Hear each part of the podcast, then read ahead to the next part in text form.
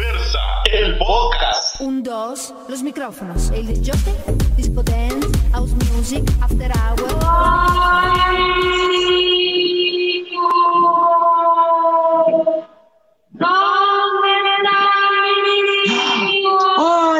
Aquí está uno de tus hijos, querida Llorona.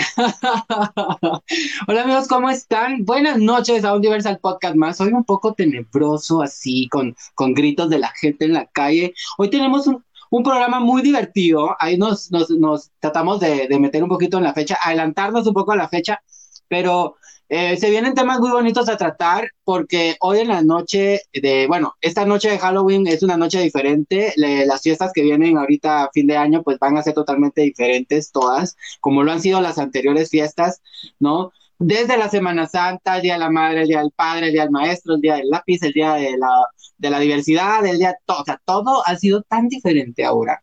Pero hoy específicamente vamos a hablar sobre Halloween, Día de Muerto y más. Y cuando decimos más es porque vamos a contarles algunas anécdotas de lo que nos pudo pasar al equipo. Así que quiero invitar a dos personas, antes de seguir dando la información, que me van a estar acompañando.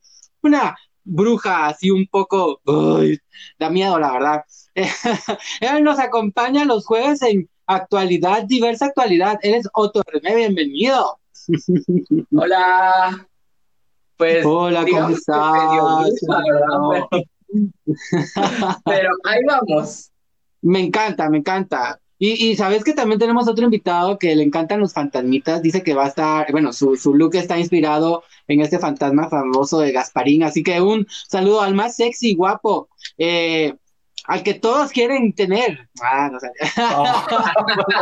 O sea, Por favor. tener para que nos, Oye, para que nos dé siempre los martes un cambio de piel con sus temas de psicología. Por supuesto, la salud mental es importante. Otro. ¿Cómo estás, René? Bienvenido. Hola. Bueno, no soy René, pero sí soy Eduardo. Hola, ¿cómo estás? Ay, perdón. Bien bruta, mi compañero. Déjame, tengo, Pero- miedo, tengo miedo. Ustedes me van a hacer hablar de, de- de- de espantos y yo sí tengo buenas anécdotas que contarles. Ay, Ni, me- ni- ni me digas, Pero, ni me les- digas. pero antes de empezar, quiero oscuridad. recordarle a toda, le quiero recordar a toda la audiencia que a partir de los martes y del martes que viene vamos a cambiar horario. Vamos a empezar de 8 de la noche a 9. Así que estén pendientes porque vamos a iniciar este cambio de horario con cambio de piel, con Eduardo Santano, con los temas de psicología y salud mental. Luego los miércoles Diversal Podcast nuevamente a las 8 de la noche con mi persona. Luego jueves de actualidad con Otto René. Y viernes con Diversity hablando con todos los compañeros eh, de otras organizaciones y que están pues ahí con planificación de algunas actividades. Sábado Javier Javier y Peluca. Recuerden, nuevo horario a partir del martes que viene. Así que, chicos, ¿están listos? Listos para hablar de este tema tan tenebroso. Yo les quiero preguntar de entrada, ¿ustedes sí celebran Halloween o sí celebraban Halloween? Sí, la verdad es que yo sí me gustaba mucho. Eh, de hecho, todavía me gusta.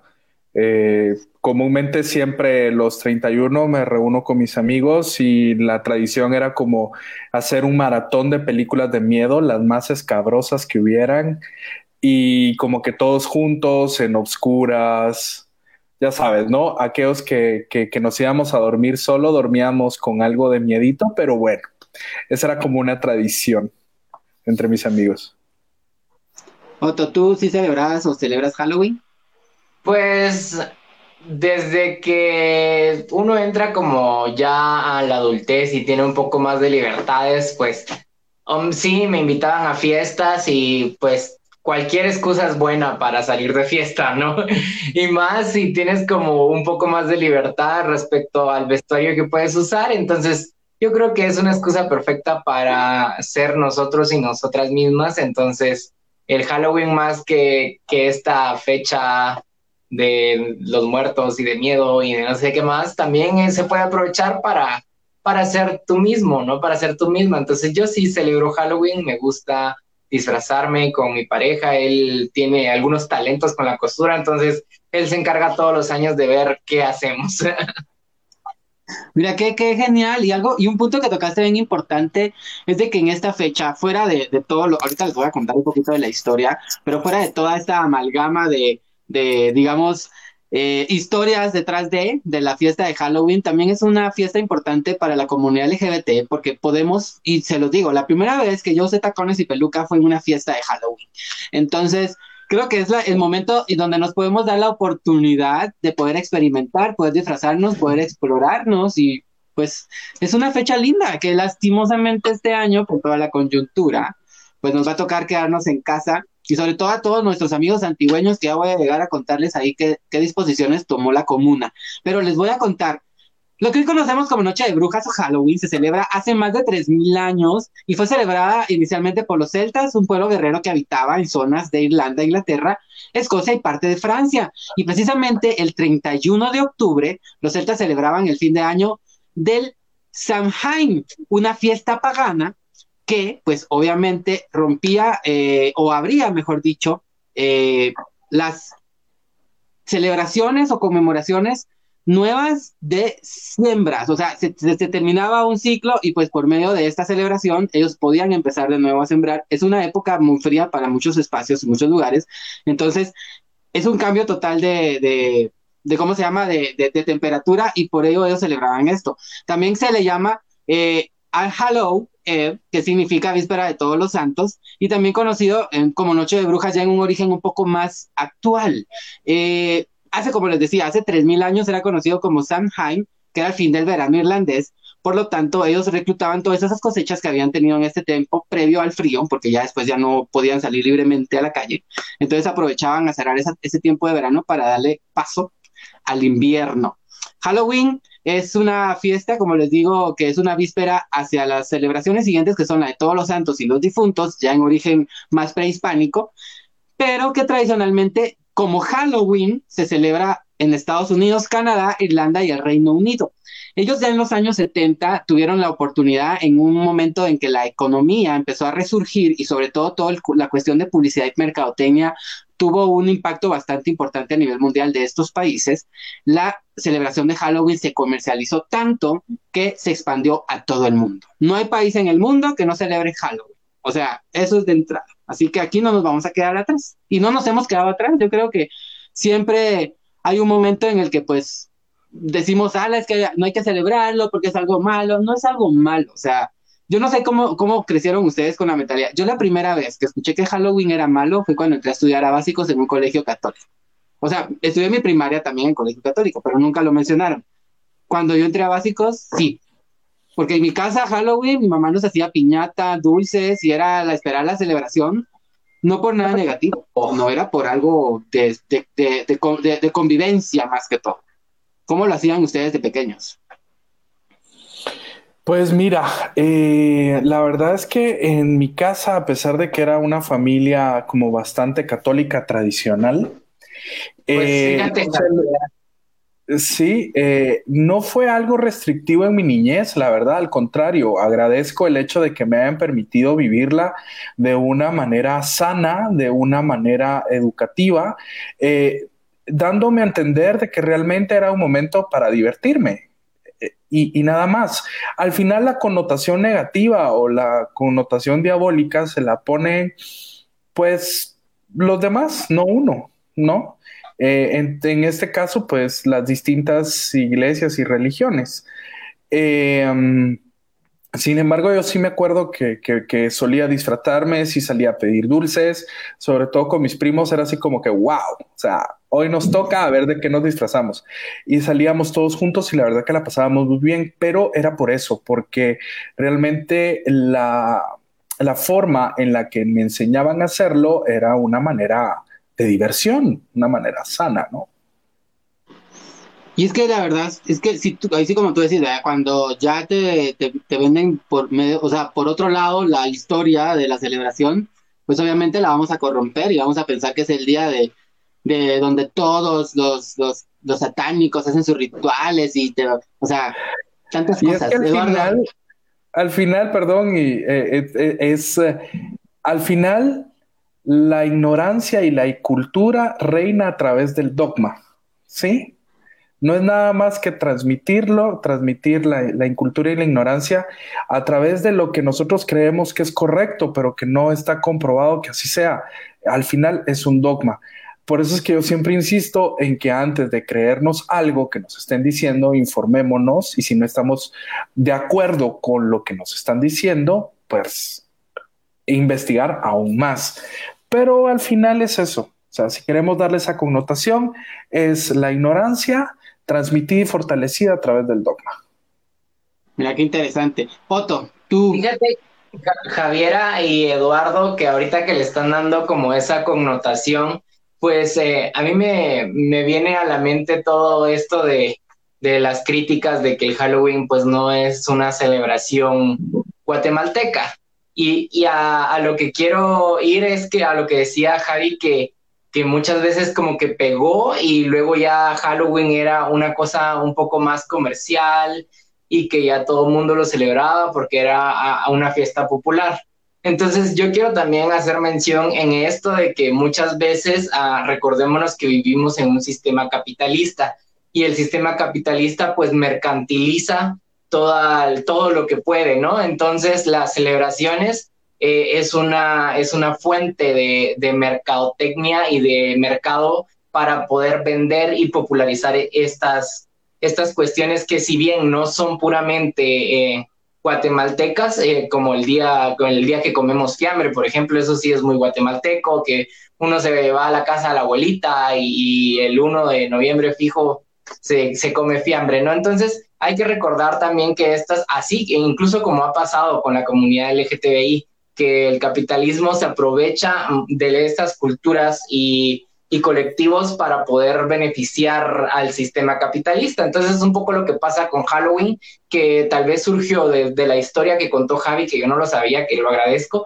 pero es porque por eso mismo que el mercantilismo ya nos ha enfocado en, en, el Halloween como un día en el que vamos a gastar en disfraces, en el que vamos a comprar eh, ciertas cosas, en el que nos vamos a ir de fiesta. Este año no, este año no nos vamos a ir de fiesta nos tenemos que cuidar, pero de todas maneras, eh, pues nos compramos uno que otro sombrerito y está bien, no estoy diciendo que está mal. De, hecho, yo creo que, que, es muy válido celebrarlo porque cada quien tiene su forma de, de ver digamos, el mundo. Y en mi infancia no lo celebré porque mi familia era muy católica, pero ahora que yo tengo esa independencia, pues sí lo hago porque me gusta divertirme me gusta utilizar esos disfraces también para mandar ciertos mensajes que no se pueden mandar todos los días. Entonces es una manera reivindicativa también, ¿no? Eso quería. Y, mira, y cabal hablando de los, de, los, de los disfraces, les tengo un dato, porque, bueno, todos sabemos que nos disfrazamos porque es un día para disfrazarse, pero ¿de dónde viene esa idea de disfrazarse? El hecho de que en Halloween esté relacionado con disfrazarse también es algo que se remonta a la época de los celtas, pues se creía que estos trajes y máscaras que se usaban en esa en esa época, en la antigüedad, eh, se debía a la necesidad que había que ahuyentar a los espíritus malignos y preparar con un objetivo positivo a toda la energía positiva que iba a entrar en la época de invierno. En Escocia los hombres jóvenes se vestían de blanco y llevaban máscaras, aunque también podían llevar la cara pintada de negro. En cualquiera de los casos el resultado era aterrador. Entonces de ahí viene el por qué empezó la gente a disfrazarse ya como tal, ¿no? Y, y otro dato que también es importante, eh, es este famoso, yo no sé si alguna vez hicieron el truco o trato, ustedes. Eh, no, siempre me daban dulces. yo, yo tuve la oportunidad. No sé si te acuerdas de la cancioncita, cómo era. Ay, ahorita sí no me acuerdo. Ya es demasiado truco, tiempo atrás. Truco, trato, Halloween. Truco, trato, ah, Halloween. Cierto, cierto, cierto. Va, el truco del trato. Bueno, es que yo nunca. ¿Cómo, cómo? Nunca pedí dulces. Es que no, me acuerdo porque nunca pedí dulces. Mira, esto viene, bueno, también viene, todo viene desde la época de los celtas, que es de donde nace esta, esta eh, celebración. Y uno de los entes que era temido por todos los, los ciudadanos o, los, digamos, las personas en esa época era el espíritu que visitaba las aldeas y los pueblos. Y este tocaba las puertas y, y daba a elegir entre truco o trato. Obviamente era mejor pactar con él y hacer un trato, pues de lo contrario usaría sus poderes para maldecir la casa y a todos aquellos que la habitaban. Las maldiciones oh del Jack Lantern podían hacer que la familia enfermara o que el ganado muriese, o incluso que las viviendas eh, prendiesen en llamas. De ahí viene el famoso truco o trato. Qué hay que tener cuidado. En Estados Unidos, pues ya se cambió toda la idea del truco y trato y en algunas ciudades aún lo siguen haciendo. Si tú dices truco y no recibes, o sea, si pierdes, perdón, eh, pues te llenan la casa de papel higiénico y te tiran todo o te tiran huevos a tu casa. Imagínense eso. Si recibes, ganaste. ¿Cómo? el problema es que también si haces, si haces trato, ay, es que el trato también es complicado. Eh, sí, es que al, al, final cualquiera de las dos cosas es y, y, y, yo creo que es mejor el trato, dependiendo del trato que sea, depende de quién te visite. Yo creo que también, eh, también eso. Depende de quién te vaya a dar, decir. Claro. Dulces, pues dulces. Pues, claro, y dulces, yo no bueno, y, aquí nos vamos a una dulces. noticia nos vamos a ir a una noticia de un comunicado así aterrador, que yo quiero que lo analicemos. La antigua Guatemala, específicamente el ayuntamiento de la, de la antigua Guatemala, sacó un comunicado donde prohibía rotundamente cualquier tipo de celebración la noche del 31 de diciembre. De por sí el Estado ya había sacado un comunicado donde a nivel nacional estaba prohibido eh, el visitar los cementerios el 31 y el primero. Entonces la antigua se sumó, pero para mi pensar, se sumó de una manera que creo que no es mucho, o sea, no es muy congruente, la verdad. Dice, no conmemoramos nuestras tradiciones de Cuaresma y Semana Santa, no celebramos nuestras fiestas patronales, no celebramos nuestra independencia, no abriremos nuestros cementerios el 1 de noviembre, no hemos sacrificado, nos hemos sacrificado ya que la pandemia nos golpeó fuerte.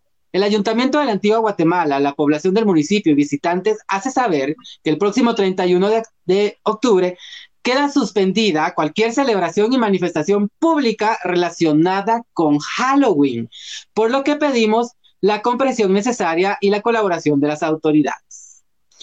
No estarán abiertos los bares y se velará porque no se lleven a cabo fiestas que alteren el orden público o atenten contra la salud de nuestros vecinos. Asimismo, en las entradas de la ciudad se negará el ingreso a las personas que lleguen disfrazadas por motivo de ese día.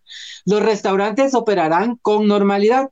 Las acciones conjuntas de todos los sectores de nuestro municipio harán que nos recuperemos y volvamos a la normalidad. La antigua Guatemala, 27 de octubre 2020.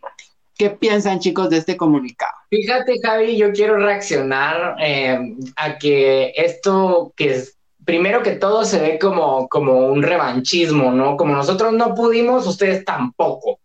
Y, y creo que está mal desde, desde ahí, pero la comuna de la antigua ha sido bien controversial, no solo en esta ocasión, sino en otras oportunidades donde tiene bien, bien clara su, su disposición de pelear contra los bares y contra las discotecas en la antigua Guatemala. Incluso antes de la pandemia habían hecho varias acciones para limitar el acceso a, a los bares. Entonces, yo creo que es muy poco, muy poco inteligente lo que están haciendo porque se están dejando llevar en una guerra inexistente porque si dicen apoyar la economía, pues deberían de favorecer a estos espacios de que son los que más llevan dinero a la antigua Guatemala y no tratar de limitarlos, no tratar de limitar a ciertos sectores de la población que, que es lo que están haciendo, porque es eso, o sea, el, el alcalde ha dicho prácticamente que él es muy devoto de la Iglesia Católica y que va a hacer que la antigua Guatemala regrese a sus orígenes católicos. Son declaraciones muy fuertes y muy eh, que tienen una connotación muy desagradable respecto a dogmatismos que no tienen nada que ver con lo que el Estado debería de ser. Una. Y dos, es que el, alcalde pidió un permiso hace poco de varias semanas porque estuvo involucrado en un escándalo sexual. Entonces es bien contradictorio porque él por un lado dice, bueno, no voy a tolerar que los bares y los centros nocturnos operen ni que la antigua se vuelva un, y usa palabras peyorativas para referirse a las juventudes que celebran.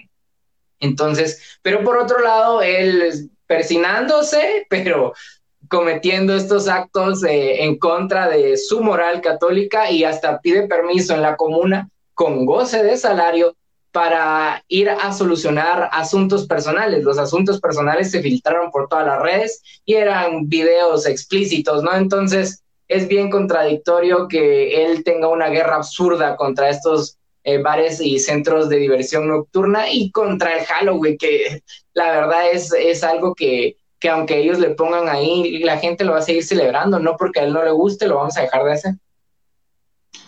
Eduardo, ¿tú qué opinas? Mira, antes de darte mi opinión respecto al tema, quisiera mencionar dos cosas eh, en la misma, no en la misma línea, pero basándome en lo que acaba de decir Otto sobre la recuperación de las tradiciones católicas. Em, uno de los datos curiosos que tú mencionaste al principio era sobre el nombre original de esta celebración que era All Hallows Eve, que se traducía como Víspera de Todos los Santos. Ojo, para para este señor. Después, el Papa Gregorio III cambió la fecha de celebración del Día de Todos los Santos del 13 de mayo al 1 de noviembre. ¿Verdad? ¿Por qué lo menciono? Porque creo que esta, eh, eh, esta guerra absurda que se monta en contra de celebraciones con paganas como, la, como es Halloween, paganas porque lo dicen, ¿verdad? Porque solo existe el Dios en el que ellos creen, pero el Dios de todos los demás está siendo hecho un lado. Al final estos son juegos de poderes y roles de poderes donde una religión, donde un solo Dios va a predominar sobre el resto de los dioses sin realmente tener una evidencia de la existencia de cualquiera de los dos. Todos creemos tener la última palabra en este sentido. Paso a lo siguiente.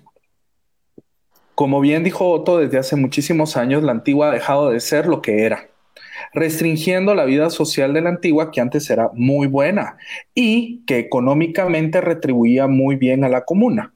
Ahora se hacen los que no lo retribuyen y donde quieren recuperar la ciudad de la antigua. Si las disposiciones que están tomando las están haciendo realmente por cuidar a la población ante esta pandemia, yo no tengo nada que decir. Pero tal y como está redactado el documento, pareciera que es una revancha, como bien dijo Otto, contra una celebración que la verdad es que ni le va ni le pone al Halloween mundial. o sea, somos una nada ante eso. Eh, ¿Esto por qué lo digo? Porque realmente yo le pregunto al señor alcalde de la Antigua cuánto le costó la Antigua, si es su parcela propia. Recordarle que la Antigua Guatemala es de los guatemaltecos, no es de él. Y que si, bueno, si lo que quieren es perder ingresos, entradas, ¿cuánto dinero vamos a dejar en cada una de estas fiestas? ¿Cuánto? Muchísimo dinero, pero lo quiere perder, órale, que lo pierda. Nosotros debemos de ser más inteligentes y si ya no se pueden hacer celebraciones en la antigua porque él quiere recuperar lo que nunca ha sido de él, eh, entonces busquemos otros lugares, busquemos otros espacios. De todos modos, ir a la antigua es un dolor de cabeza. Son tres horas para llegar. Busquemos otros espacios. Hay otros espacios, hay otros lugares interesantes dentro de la ciudad de Guatemala que realmente creo que está sobrevalorada la antigua. Muchos me van a criticar y me van a odiar por lo que acabo de decir, pero es cierto. Eh, ahora tienes que pagar por entrar a la antigua. ¿Dónde se ha visto eso? Pagar por entrar a una ciudad. Eh, donde se han visto todos esos abusos que cometen con parqueos, restringiendo a la gente que se, que se dedica a la hostería, privando de ingresos a mucha gente que vive del turismo, que vive de la fiesta, que vive de todo lo que, de, de todo lo que llega. Si la antigua se queda sin turistas, no vive de nada. ¿Ya? Entonces, ¿cómo le van a hacer? No sé, esa es mi humilde opinión creo que no debiera de ser procedente, que no debieran de restringir la entrada de los guatemaltecos a lo que les pertenece, que es la antigua Guatemala, ni a ningún departamento del país de Guatemala, porque somos guatemaltecos y tenemos derecho a poder ingresar de manera libre sin que nos cobren, ¿verdad? Que suficientes impuestos pagamos ya. Pero bueno, hasta aquí mi intervención. Me parece, no, y es que los dos tocaron temas muy importantes. Eh, eh, Otto, pues obviamente eh, el hecho de como tú lo tomas, ¿no? De, esa revancha, digamos, ideológica en cuestión a la celebración. Yo también cuando leí el comunicado dije, ¿cómo puede ser que se dedique a, o sea, a atacar directamente una celebración que no va dentro de su parámetro de, ideario, digamos, religioso o, celebraciones, digamos, eucarísticas, según él, porque la, la, antigua es muy católica y él sobre todo quiere salvar esa esa imagen de, ciudad católica. Yo digo que está bien, pero también entra algo muy importante que dice Eduardo. si lo hace por salvaguardar a los vecinos, no era necesario poner por la celebración de Halloween.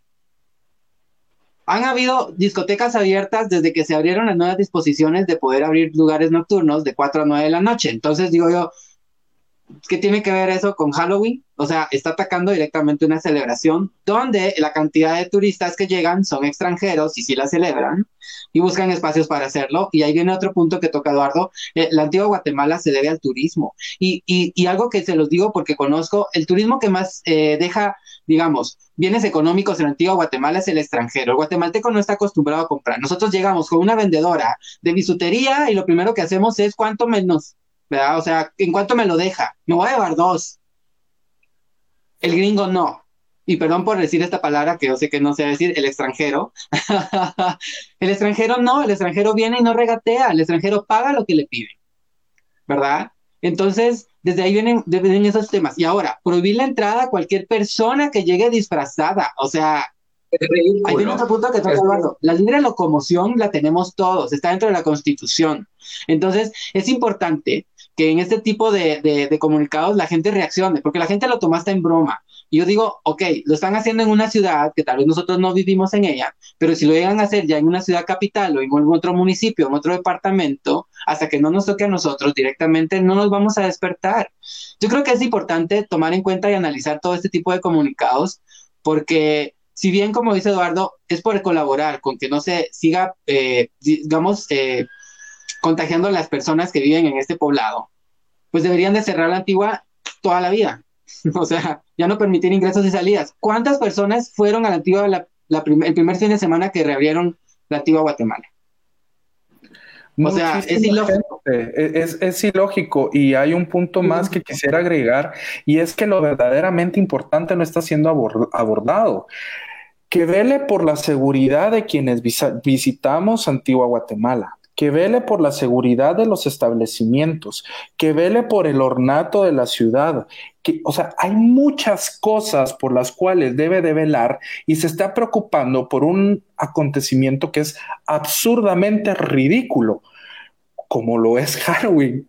Pónganse a pensar, es un evento que a nosotros ni nos da ni nos viene. Además, todas las tradiciones de la Semana Santa y Día de Todos los Santos, son tradiciones heredadas. ¿Sí? ¿De dónde vienen?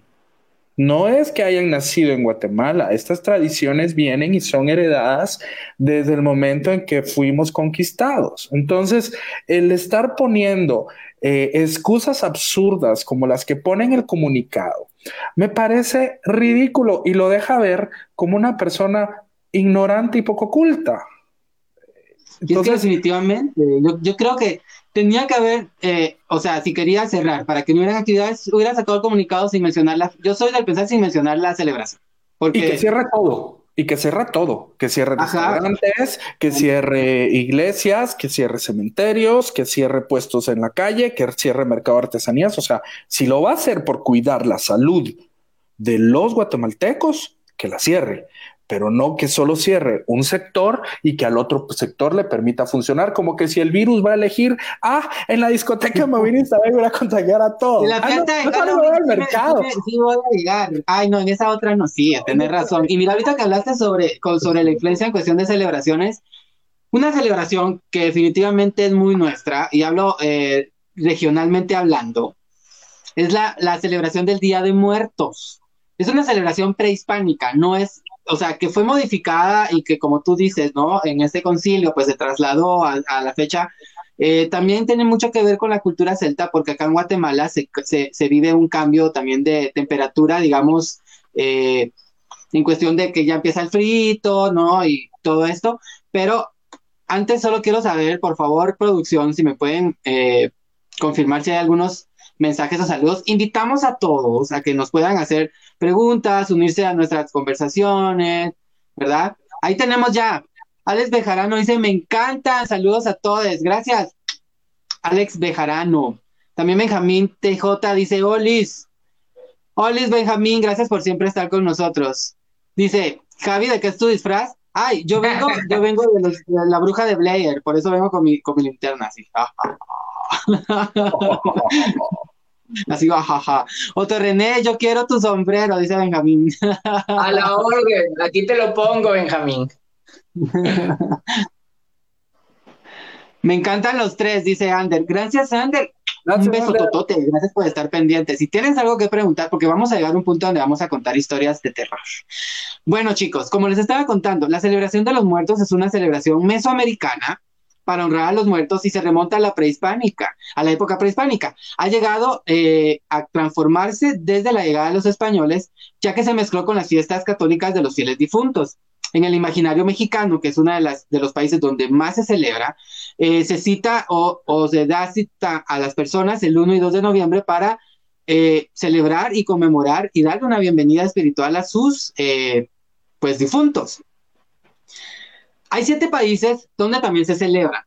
Yo les voy a contar por si no sabían, porque yo tomé el dato y fue así como, ay, no puede ser que ahí también lo celebren. O sea, qué, genial que no solo seamos nosotros. En Guatemala, pues la celebración también tiene una mezcla bastante bonita, porque se da esto de los bariletes y esta ahí vamos, cuando lleguemos a Guatemala les voy a contar una anécdota con respecto a esto. Mira, eso, eso es muy importante resaltar porque eso sí es una tradición así como muy nuestra y que muy su nuestra. significado es maravilloso y me encanta eh, la forma tan positiva en la que han transformado esta tradición. Me encanta.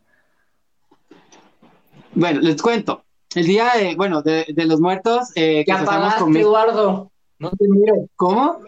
Ya. Bueno, no acabé porque nunca empecé, pero. tenemos la, como les digo, tenemos en el diario que, eh, que las celebraciones del Día de, Muertos, eh, pues inició en México y no es una celebración mesoamericana. Si nos situamos en el mapa, eh, desde lo conozco hasta donde está el, el inicio de, de, de, ¿cómo se llama?, de Nicaragua, toda esa parte mesoamericana celebraba ya el Día de los Difuntos. Pero hay otros países que también más al sur, como Ecuador, celebran el Día de los Difuntos el 2 de noviembre y los rituales de esta región se centran particularmente a los alimentos. Las ceremonias están estrechamente vinculadas con el pasado prehispánico andino. Para la, para la ocasión, pues preparan colada morada, una bebida dulce a base de diversas frutas y harinas. También se hornean las guaguas de pan, representaciones de figuras humanas, humanas, perdón, amortajadas y decoradas con colores. Entonces, imagínense qué rico, así va, qué rico. Ahí nos vamos con, miren, Japón también celebra el Día de los Difuntos y es el Obon Obon y se celebra generalmente en agosto, pero la tradición budista menciona que al inicio del mes de noviembre, todos lo mencionan con esto de la energía, ¿no? De, los cambios energéticos que se dan en, la, el mundo, y sobre todo con respecto a los climas, y se secuelan linternas eh, para guiar el camino de los, de los difuntos en las casas. Luego se hacen disfraces tradicionales y también se ofrecen, eh, se ofrendan eh, alimentos a los difuntos. En la India se le llama Pitru Parshka y es un ritual hinduista de dos semanas, imagínense, dos semanas de celebración. Suele realizarse en el mes de septiembre, pero ha tenido también una coyuntura ya para finales de año porque se ha alargado más y se suele hacer la celebración por medio de un periodo de dos, de dos semanas donde se hace ofrendas diarias de comida, meditación y también fiesta. ¡Ay, qué rico! Nos qué vamos rico. a ir a la India a celebrar a los difuntos. En Irlanda, en algunas verdad. regiones de Irlanda, se sigue celebrando el Samhain, que es el ritual celta que dio origen a esta celebración, la noche del 31. Y se hace en honor a los muertos y todas las ciudades se apagan en un momento de la noche para colocar velitas en sus ventanas y darle guía a los espíritus para llegar a la luz. En Corea del Sur también celebran el Día de los Muertos y se llama Taembor o la Gran Luna. Es una celebración que se hace en Corea en los meses de febrero o marzo. Ellos lo hacen más al inicio del año. Ese día se hacen rituales en honor a los difuntos ancestros de las familias. Se preparan alimentos especiales como el okokap, el arroz cocido, entre otros cereales y verduras, que suponen dejarán como la, la, idea de que van a volver los, los, los, ancestros a probarlos y a disfrutarlos con ellos en vida. En Tailandia también celebran esto y, ahí va la sexta, que la séptima va a ser Guatemala.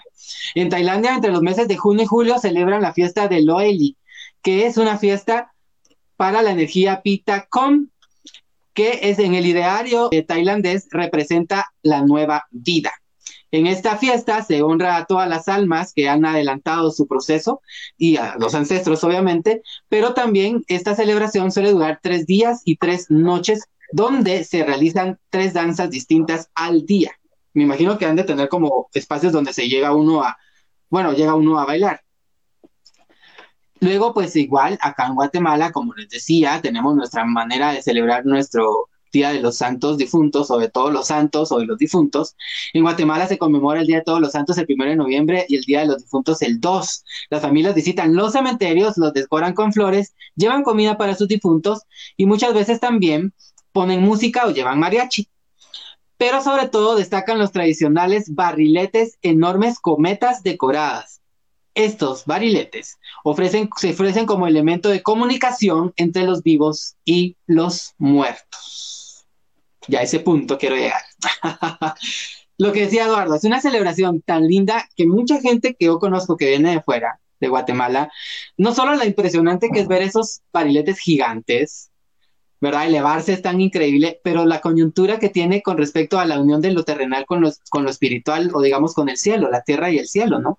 Entonces, creo que es una celebración que no debemos dejar de, de, morir, que debemos siempre inculcar, que, que, debemos siempre pues conocer, porque muchas veces nos quedamos en lo que vemos que viene de fuera y no, no aprendemos. Yo no sé cómo ustedes celebran su, su Día de Muerto, pero en mi caso tenemos la, costumbre de ir a los cementerios a donar a los, a los abuelos, a los abuelos, a los tíos. Y pues en su momento, cuando estaba chiquito, pues llevaban mis tías bariletes y los volábamos. Y escribíamos en una hojita un deseo para nuestros difuntos y lo amarrábamos en el hilo. Y es una cosa que yo, bueno, ya después entendí, pero en el momento decía es tan mágico, porque uno amarra ese papelito y por la tensión del hilo, y por la forma en que se amarra va subiendo y va subiendo y va subiendo. Entonces el mensaje iba hasta la punta, digamos, hasta donde estaba el barilete. Entonces era tan bonito porque uno escribía te amo abuela o te amo abuelo y cosas así para vivir ese momento. Yo no sé cómo lo hacían ustedes. Pues fíjate pues Javi que... Pues fíjate, Javi, que en, cuando era chiquito sí era muy como lo del fiambre, que todos nos juntábamos realmente no teníamos como muchos familiares que como que ya habían fallecido, ¿no? Entonces, de repente solo era esa convivencia y luego después sí, cuando se popularizó los barriletes de Zumpango y todo esto, entonces ya, ya hacíamos nosotros un barrilete y luego trabajé en un lugar donde se celebraba el Día del Barrilete justamente para el Día de Muertos y era toda una celebración gigantesca muy grande, un lugar aquí en la capital donde vuelan barriletes para esa fecha, pero este año tampoco va a haber. Entonces, eh, yo creo que cada familia lo vive a su manera y cada persona también eh, lo vive a su manera. Yo, por ejemplo, este año no sé cocinar, así que no sé hacer fiambre, entonces ya encargué fiambre. Ah, espero que no me mate el productor ahí porque le quemé el rancho con, la compra del fiambre. Pero, pero por lo menos ya mantenemos esas tradiciones de juntarnos dentro de lo posible con algunas personas, eh, ya sean familiares de sangre o familiares que tú decidiste, ¿no? Entonces es bonito eh, juntarse y poder estar un ratito eh, con, la, con los seres queridos, ¿no? Entonces, yo creo que es un día para reflexionar, un día para honrar a nuestros ancestros y ancestras que nos han heredado muchos de los conocimientos y de la conciencia que tal vez el día de hoy tenemos nosotros, nosotras y nosotros, es porque nuestros ancestros de repente nos lo han heredado y, y a veces no, no sé si han escuchado eso de, de la oveja negra, ¿no? Yo me pongo a pensar, estoy seguro que hubo otra oveja negra antes y, seguro fue igual de rebelde que yo y, me lo heredó así como, ten, ahora te toca a ti. no sé, quiero pensar eso y, es muy bonito como, como para la reflexión y la espiritualidad de ese día y, poder celebrar eso, ¿no? Poder conmemorar a tus ancestros. Eduardo, ¿cómo, cómo celebras tú? Bueno, ya nos contaste que el 31 te vas de party, entonces, o sea, alguna casa, pues no, una hipoteca. No, es, party, pero la paso bien, por lo menos un buen pedo si cogemos. Pero. Ah, bueno. Eh, ¿Qué? Eh, ¡Ah! ¿Qué estoy diciendo? No, pero eh, comúnmente el, el, el, primero es juntarme con mi familia a comer fiambre. Y es un fiambre que, que, se hace en casa. Entonces, por ejemplo, este año, pues me toca el viernes eh, ir a preparar fiambre con mi mamá. Así que va a estar súper divertido. Así es, a picar como locos, pero bueno. Eh, y comienzo a comer fiambre desde, desde el sábado. y me lo termino hasta el martes. eh, porque sí. Pasamos la semana y ahora que cayó fin de semana, sí. yo estoy seguro que toda la semana vamos a pasar comiendo fiambre. Seguro, y, y, no me aburro. Y además, como la comida es un elemento que no puede faltar en la mesa guatemalteca y nuestra cultura se rige mucho por las cosas que comemos en estas épocas, nos encanta cocinar eh, tanto dulce como salado, fiambre, ayote y todas esas cosas que, ay, madres, qué rico. Entonces me toca cocinar y la paso cocinando y me gusta. Torrejas, sí, no. Y mira, algo que mencionaba Otto que es muy cierto, eh, ese legado de nuestros ancestros, ¿no? Y también mantener viva la memoria de nuestros ancestros. Creo que también eso es muy importante.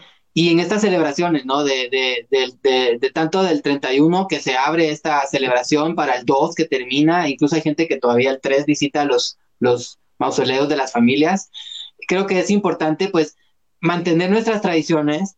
No está mal adquirir tradiciones de fuera, siempre y cuando no le hagan daño a nadie. Hay cosas que que son muy positivas en esa transculturización por medio de la globalización que se da. Y ahora con tantas redes sociales uno está como más enterado y más empapado de muchas cosas. Creo que no está mal permitirnos o ser permisivos en adquirir este tipo de celebraciones, ¿no? Porque en mi caso les voy a ser honesto, este año mi mami se entristeció tanto por el hecho de no poder visitar a, a, a los bisabuelos y abuelos en, en, en, en el progreso de donde es mi familia, que le mando un beso a la gente que me ve de allá.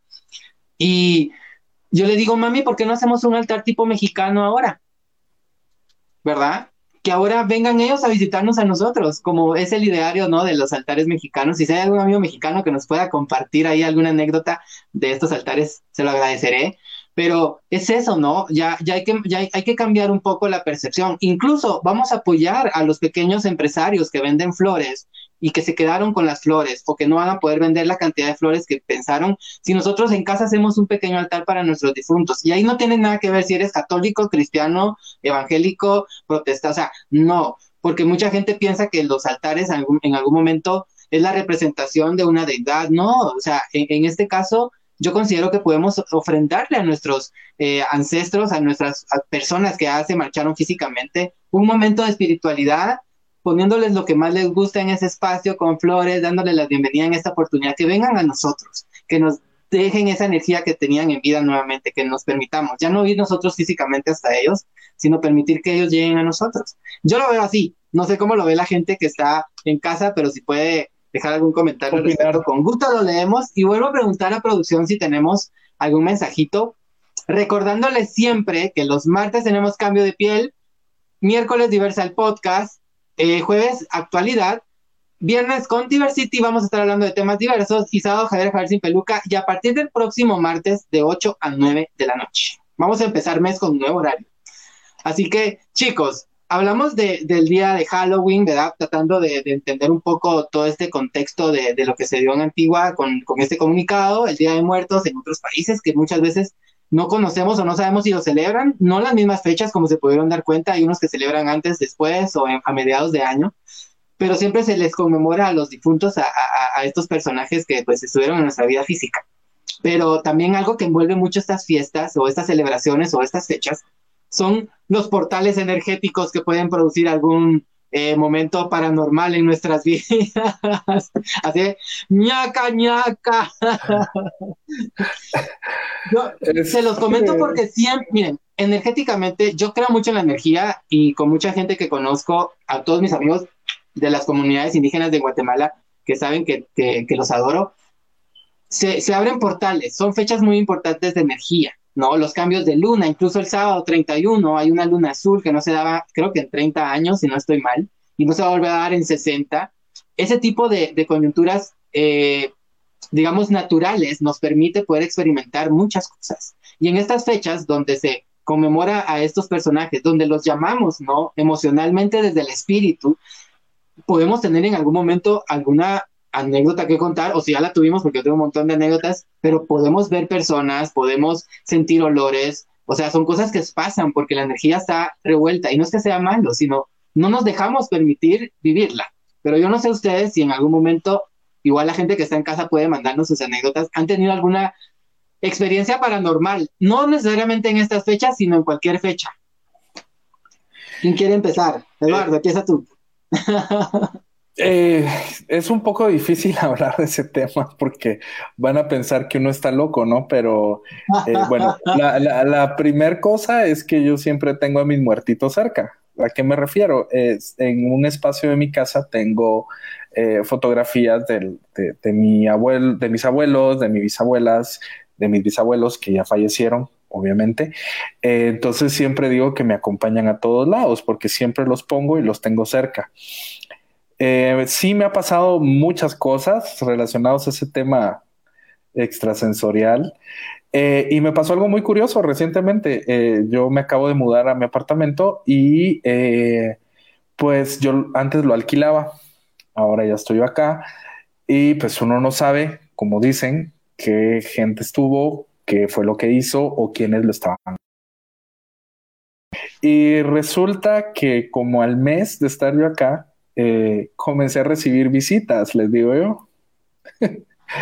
y, eran dos, yo lo describo así, tal vez me van a decir tonto, loco, lo que sea, pero ya que me lo estás preguntando, te lo pongo de esta manera.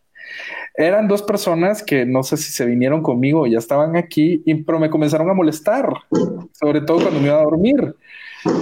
Y era un día, estaba yo tan cansado que me quedé medio somnoliento y alguien me comenzó a hablar y alguien me susurró aquí al oído mi nombre y me despertó, pero ya llevaba tres días de no poder dormir.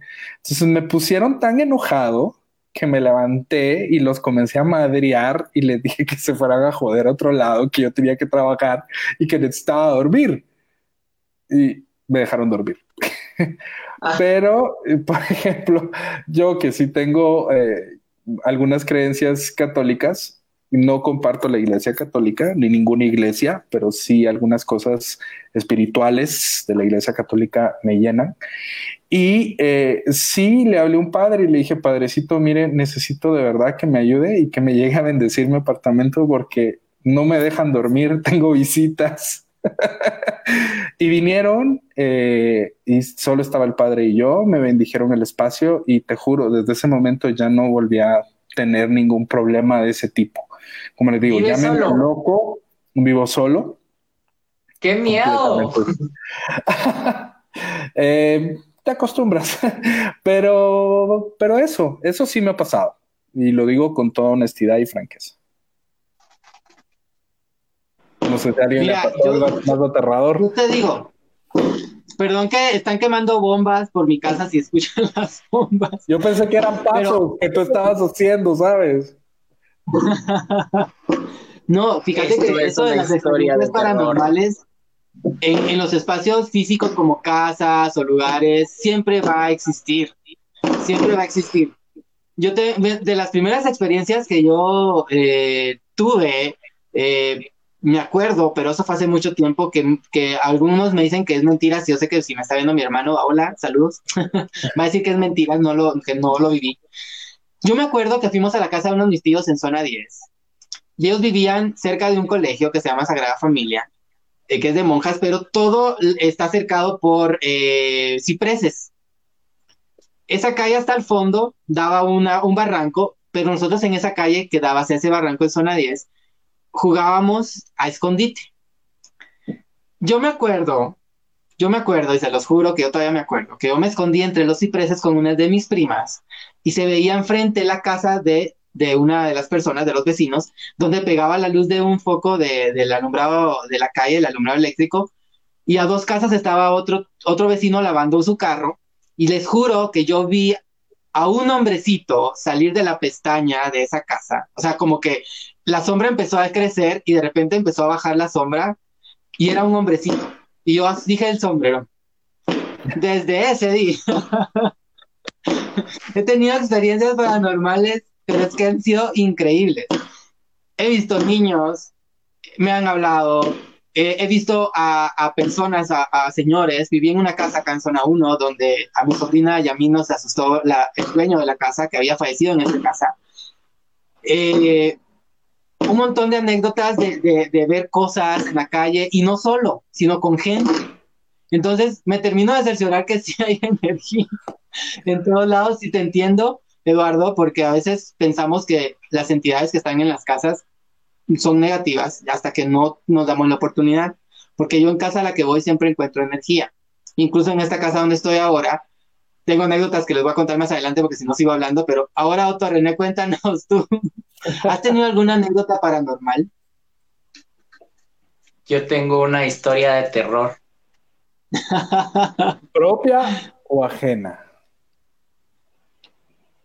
Le hablé a mi crush y me dejó en visto. esa, esa, no es de terror, amiga. no se los recomiendo, no. No, ya en serio. Pues sí, muchas veces yo creo que cuando uno es pequeño tiene como más capacidad de percibir ese, ese tipo de, de, situaciones. Ahorita de grande, la verdad es que solo esas veces que le agarra a uno que como que se despierta y no se puede mover. ¿Cómo se llama eso? Apnea, no sé. Ay, sí, eso es espantoso. Eso es espantoso cuando no Ay, te puedes mover. Sí. Uh. A mí no sí, me ha pasado. La última, la bueno. última vez me pasó ya, ya de grande y, o sea, la imaginación le juega cosas a uno y cuando a uno le pasa eso, uno también le pasan otras cosas como piensa que hay una persona que no te deja moverte. No, realmente es el efecto que tiene ese apnea, o no sé cómo se llama, pero no, tú no, sentiste no, algo más. Entonces sí. me pasó y a mí, a mi mamá y todo, y me quedé a dormir con ella todavía. con, con, mi edad no lo voy a decir, ¿verdad? Pero,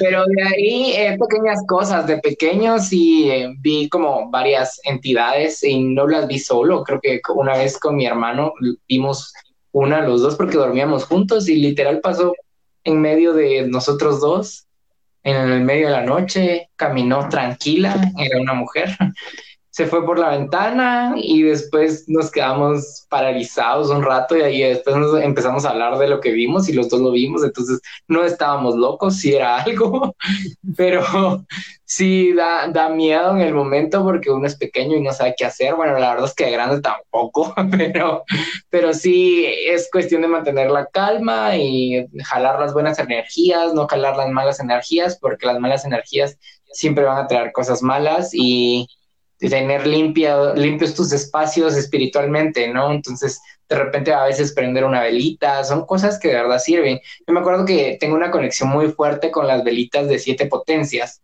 que mi abuelita siempre me llevaba a misa los miércoles y me compraba una velita de siete potencias y a mí me gustaba mucho porque tenía como los colores del Pride, me acuerdo yo. Y decía, ay, qué bonita.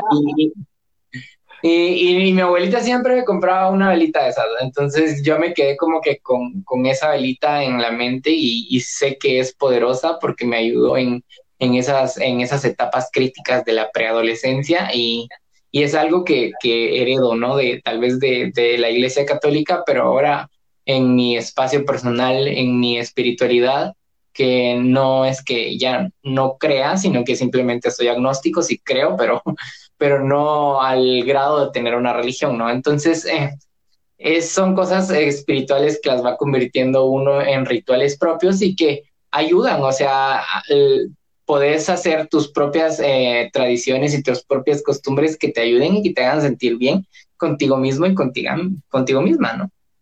Sí, definitivamente. Mira, algo que tocaste muy, muy, muy, muy puntual y, le quiero preguntar a Eduardo es, la gente va a pensar que estoy loco, o sea, cuando lo veo solo yo, pero cuando ya es colectivo, ¿hay alguna, no sé, al, alguna palabra técnica en, dentro de la psicología que pueda funcionarnos en este caso, eh, Eduardo? Porque yo sé que mucha gente dice cuando es colectivo es porque todo, no, o sea, ¿se puede dar el caso de realmente tener ese tipo de experiencias psicológicamente hablando?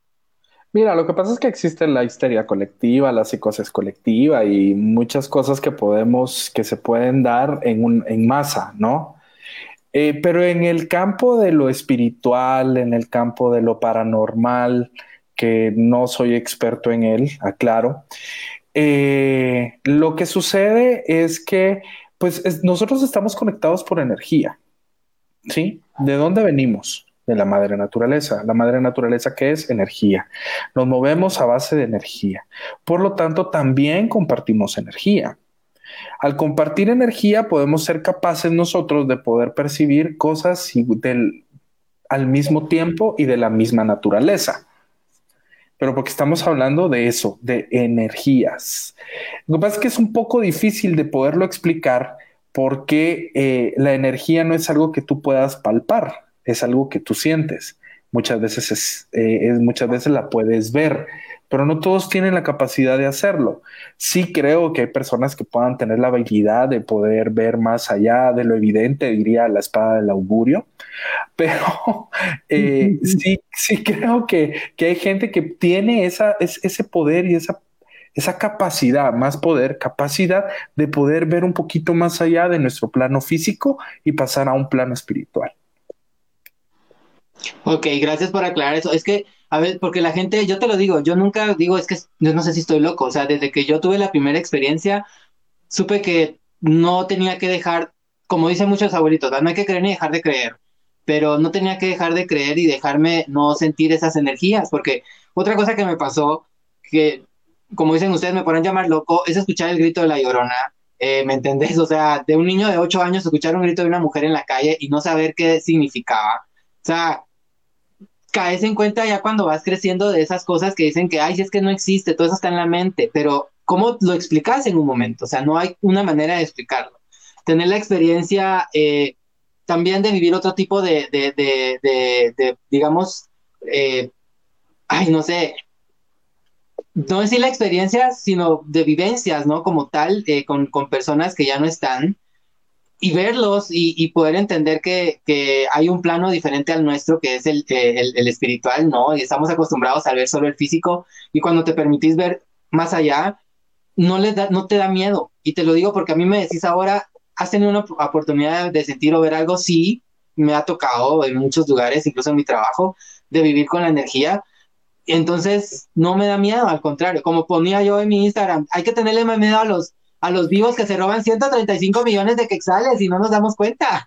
Sí, Pasaron a otro plano esos 135 millones de quexales. Así es, pero una, una cosa bien importante acá es que si bien es un dicho que, que, nos han dicho hay que tenerle más miedo a los vivos que a los muertos, también es cierto de que hay energías que son malas o negativas y energías positivas. Se dice, y aquí me voy a salir yo de la ciencia para pasarme un poquito al plano espiritual, que cuando una, una entidad, una energía, un espíritu, como tú quieras llamarlo, te produce escalofríos y te produce una sensación de temor, esa, esa, ese ente o esa energía es negativa. ¿Por qué? Porque las energías positivas, los entes positivos, los espíritus blancos, lo que te van a transmitir es paz y tranquilidad. Entonces, como les digo, tengo que salirme un poco de la ciencia porque si me amarro a lo psicológico, esto no puede ser explicado. definitivamente. No, y eso, mira, eso que decís de, de, sentir ese miedo, a mí me ha tocado en algunos momentos sentir miedo y también sentir paz. O sea, por ejemplo, hace poco me pasó que me hablaron, ahorita dentro de toda esta la pandemia, me hablaron al oído y me dijeron mi nombre. O sea, yo le digo a mi mami, mira, fíjate que me hablaron esta, en la noche, me llegaron a hablar, sentí que se sentó alguien en la cama y me hablaron en el oído. Me dijeron Javier. Y yo así, qué raro, o sea, pero no me dio miedo, o sea, yo reaccioné, abrí mis ojos y no me dio miedo. De por sí no me da miedo la oscuridad, la verdad, pero una de las experiencias más, más duras que, que, que tal vez he podido experimentar, vivía en una casa, les voy a contar casi para terminar, vivía en una casa donde vivíamos varias personas y, y había, habíamos dos familias en unos apartamentos y la, una, la familia se fue a vivir a otro lado pero tenían una baby y esta baby siempre llegaba abriendo la puerta que colindaba con ellos en donde compartíamos patio. Eh, entonces, siempre abría la puerta de nuestro lado de la cocina y mi mamá la recibía y todo. Así quedó. Al tiempo, la nena fallece, pero nosotros no sabíamos que había fallecido. Y yo pasé por una semana escuchando los pasos de la nena y me abrían la puerta. Yo en el momento no le puse atención, les soy honesto, hasta que se empezaron a manifestar otro tipo de cosas una habitación fría de donde no sabíamos de dónde entraba el frío. Después que vi al, al señor de la, de la casa, mi sobrina también lo vio, que les comentaba al principio que había fallecido. Ha sido las experiencias más que yo, que yo digo, aquí hay, aquí hay algo, o sea, ¿por qué no cierran a no permitirnos eh, tener esas vivencias? Porque rápido la religión, ¿no? Y, pero también hay, hay momentos en que nos tenemos que permitir sentir las energías espirituales de los que ya no están, porque muchas veces necesitan de nosotros en el plano físico, las, las que ya no lo son, para poder llegar a un plano espiritual más elevado, que es esa, digamos, esa, esa conciencia pura, ese, ese nivel de paz espiritual, ¿no? Porque puede ser que en vida no hayan tenido paz espiritual y al momento de tener un accidente o algo, eh, pues no lo siguen teniendo, nosotros podemos ser canaliz canalizadores de esa energía.